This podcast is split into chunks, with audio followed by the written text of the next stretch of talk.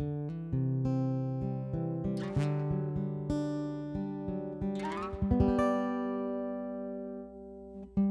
everyone, I'm John Steele, and this is After Four, a podcast for InterVarsity alumni. Life after college is hard, and even a great experience with your InterVarsity chapter doesn't shield you from the challenges of transition. As we hear stories from real alumni learning how to make it in their post InterVarsity reality, my hope is that this podcast will offer some encouragement, a few laughs, and even some hope for the future. This is After Four, and these are your stories. Hello, alumni. We're back with another episode of After Four, the podcast that's just for you. I'm your host, John Steele, and as always, it is great to be with you again today. If you're a brand new listener, welcome for the first time. I'm so glad that you're here. So, we're down to just the last couple official episodes here before we wrap up for the season, but we've still got some fun things up our sleeves before the end, and maybe even for after the end as well. You just have to wait and see on that one. Hint, wink. I do want to remind you really quickly about our giveaway, though, because time is running short. You've only got a few days left to enter before we close it down on Thursday, the 15th. We want to pass along some of the amazing offerings on hand from After Four guests this season. We have books from authors who joined us. We have products made by alumni owned businesses who also joined us, and you're going to want to get your hands on some of these items. And there are two different ways that you can enter the giveaway. Your first option find our post about it on Instagram or Facebook. Follow us, like the post, and tag three of your friends, and you'll be entered to win.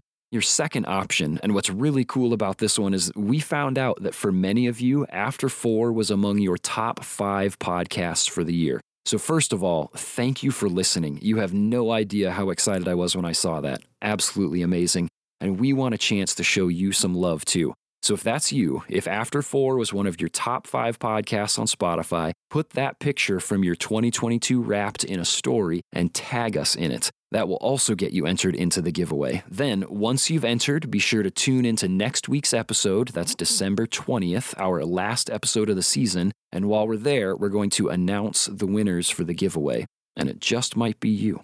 But as for today, if you've been listening for a while, you've likely heard me mention how often we have to cut parts of our conversations with guests as we prep for the episodes. Sometimes it's just because I'm stammering and asking the same question five different ways until I actually like how it sounds, but many times our guests just have too many good stories and we can't share them all because of time. Well, today we start to remedy that. And since we're barreling down on Urbana 22, we're going to hear some guest stories about Urbana experiences that didn't make the original airing. Now, right off the bat, I'm going to fudge on that statement just a little bit because we're returning to my conversation with Claire, an alumna who joined us on the podcast last October. And we actually did get to hear a portion of Claire's Urbana story, but today you get to hear it in its entirety. It's one of the standout memories from her time as a grad student with InterVarsity, and it was majorly impactful in her decision to continue pursuing a career in her field of study.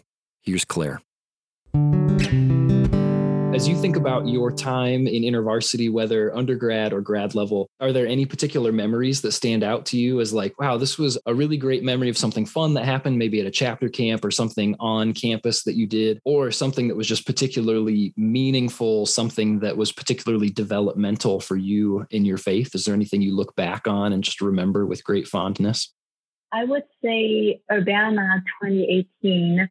Going in, I didn't have any sort of expectation but it was an interesting season, and I think God really used it to work in my life.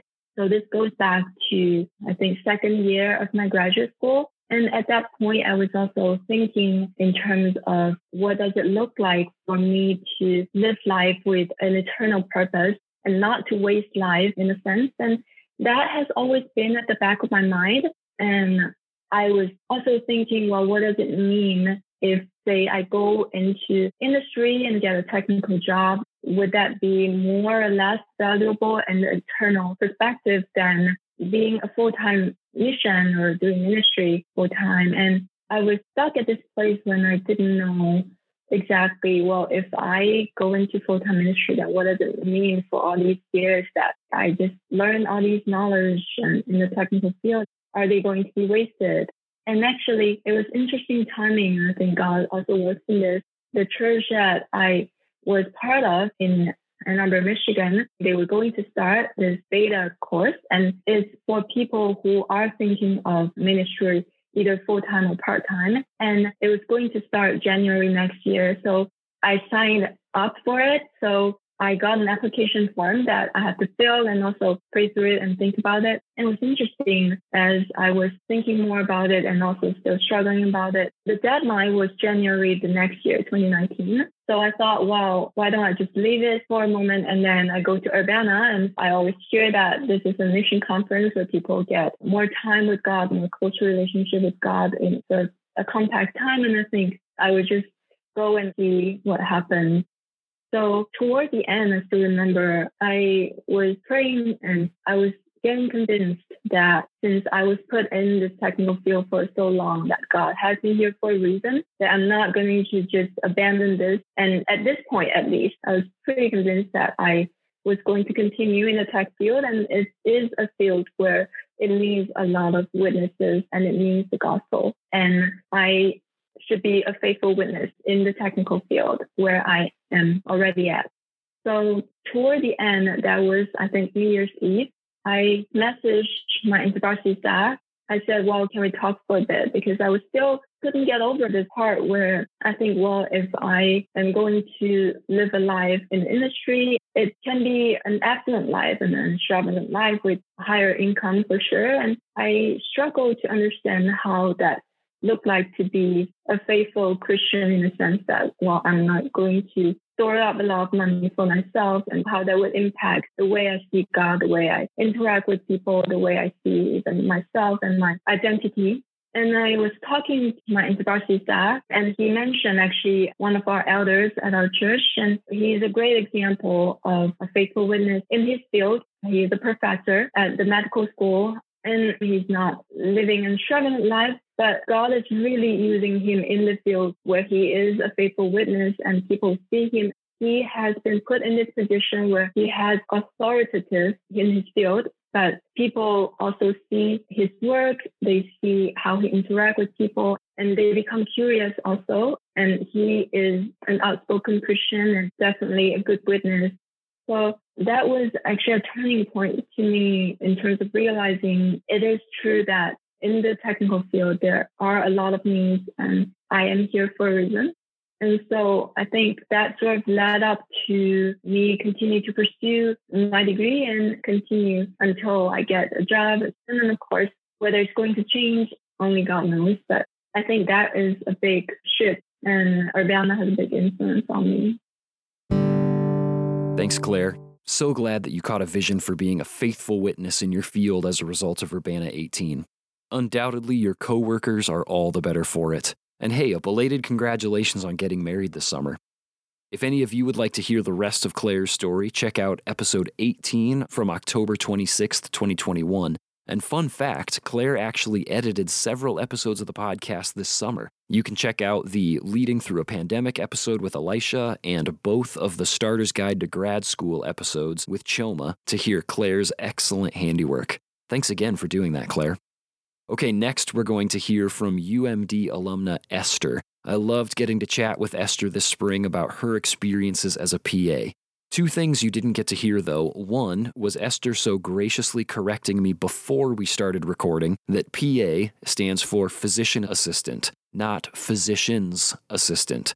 A difference that the ignorant and uninitiated like myself had no concept of before this. The closest category I had for it in my brain was, say, the difference between assistant regional manager and assistant to the regional manager, except that this actually matters. So, thank you, Esther, for not letting me sound like a total dummy through the whole episode. Uh, the second thing you didn't get to hear was the way that long before being a PA, Urbana 15 helped expand Esther's empathy and compassion for her chapter mates of color as she grew to better understand what it was like for them to connect with Jesus in oftentimes predominantly white settings. It's an important thing for all of us to be aware of, and here's Esther helping us learn that as you think about your time with InterVarsity and the friends that you made in that space, are there any particular stories that stand out to you? Things that are like, man, I look back on this moment, this was really meaningful, or just a really enjoyable time that I got to have with my chapter? Yeah, I feel like there was a ton of things. Obviously, going to Urbana and just like my mind being blown open with things that the Lord cares about and the ways that He's working in different groups across our country and across our world. I mean, this is an Urbana year. So we Oh, Urbana's sweet. coming up again this December. So tell me just a little bit more about what your when do you remember what year it was that you were at Urbana and if there are any things that really stand out to you from that time that you remember? Yeah, I think it was 2015, um, winter 2015. I apologize if that's wrong, um, but That was an Urbana year. So okay, I think that was okay. the one then. That was the only time I could have gone.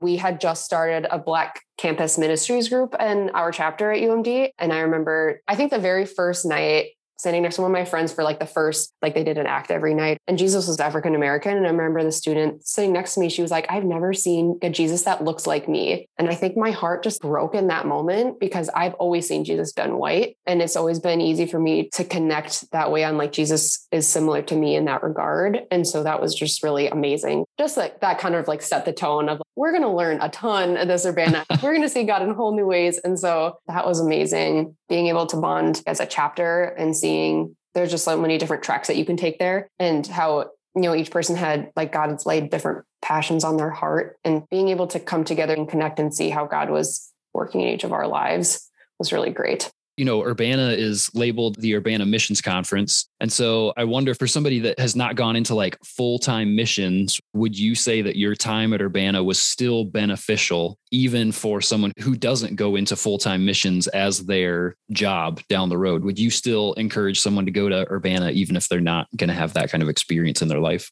Yeah, totally. I think at the least it was a way for me to like learn learn how God works in others' lives and learn how to like worship our Lord amongst people that are totally different to me. And I just think that was so beautiful being able to like come together as a whole group and worshiping God in different languages and with different cultural contexts and seeing how the Lord is so massive and I can't with just like me and my like single family and culture that I understand the Lord and I'm not seeing all of God. And so being able to experience him through other people's eyes was, was really beautiful.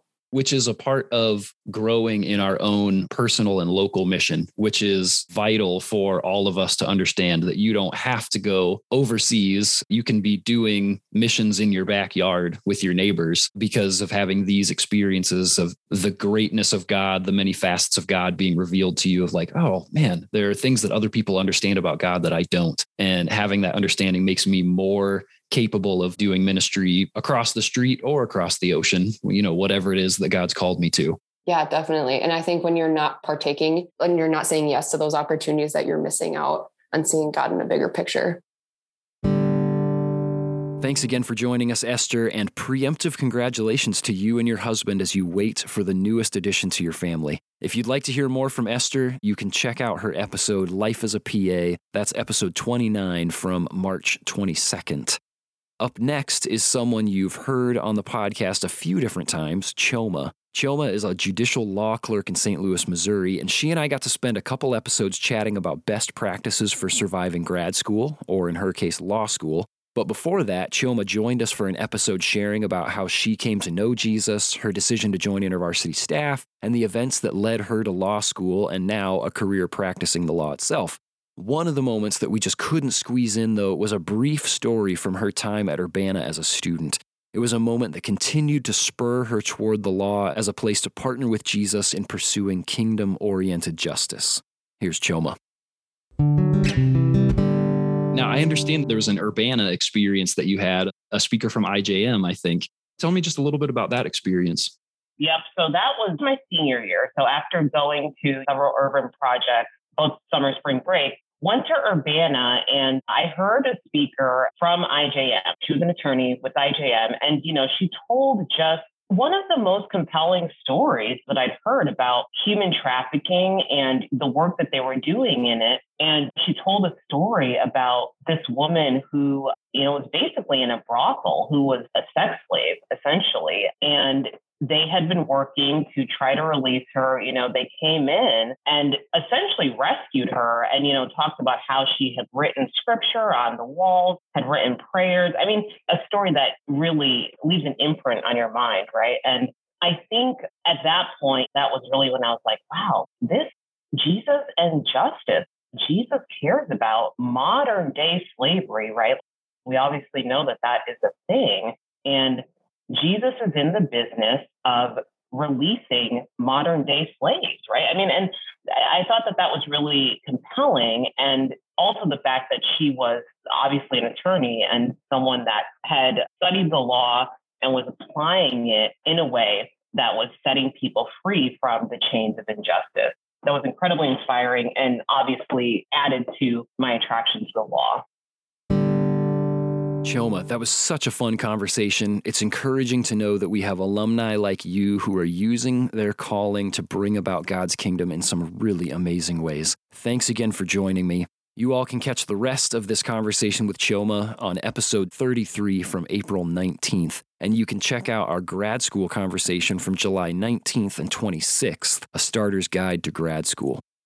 All right, we've reached our final revisit here. This time it's someone you're going to see at Urbana in just two short weeks. That's right, it's your worship director, Imer Santiago. I surprised Imer with these two questions. Sorry again, Imer. But he had some really great thoughts. We just didn't have room with the rest of the amazing Urbana news that we got to talk about.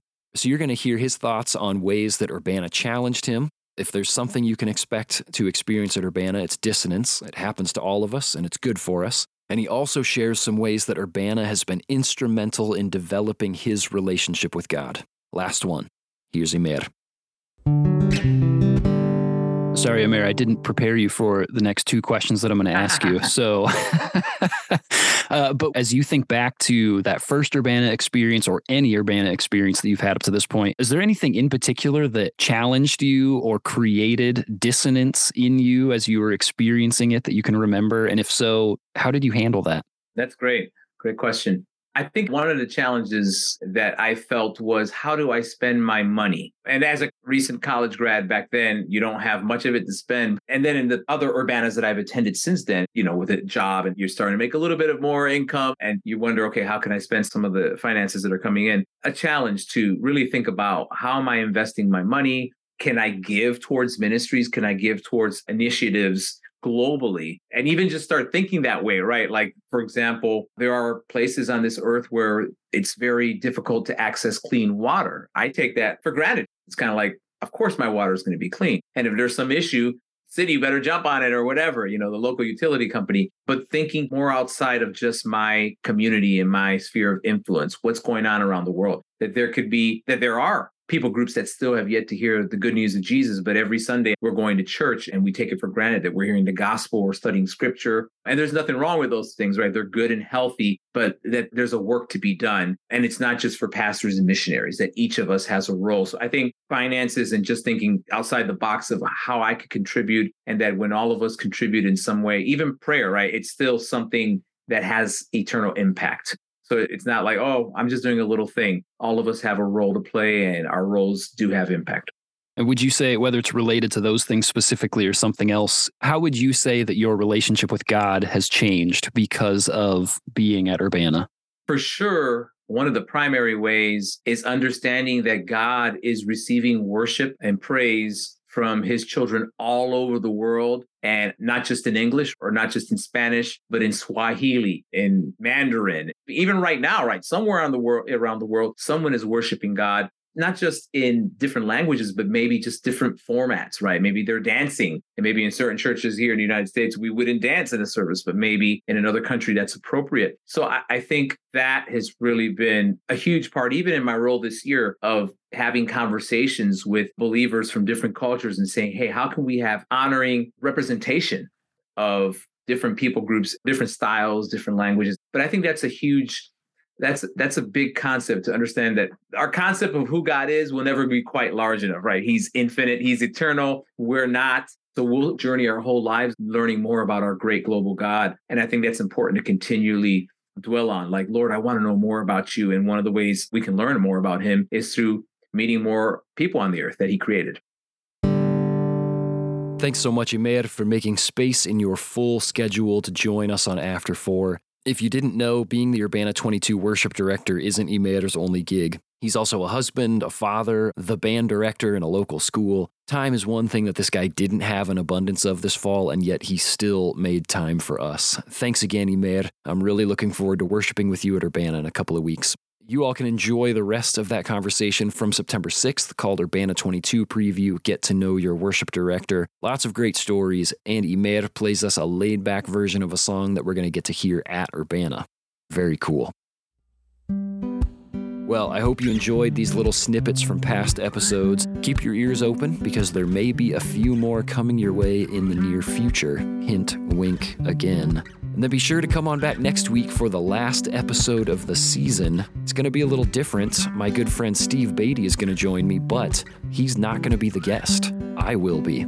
We're going to chat a bit about my own post college experiences and then have some behind the scenes conversations about some of my favorite moments from this season on After Four. Don't worry, I feel absolutely zero pressure, no anxiety whatsoever about people tuning into my own episode.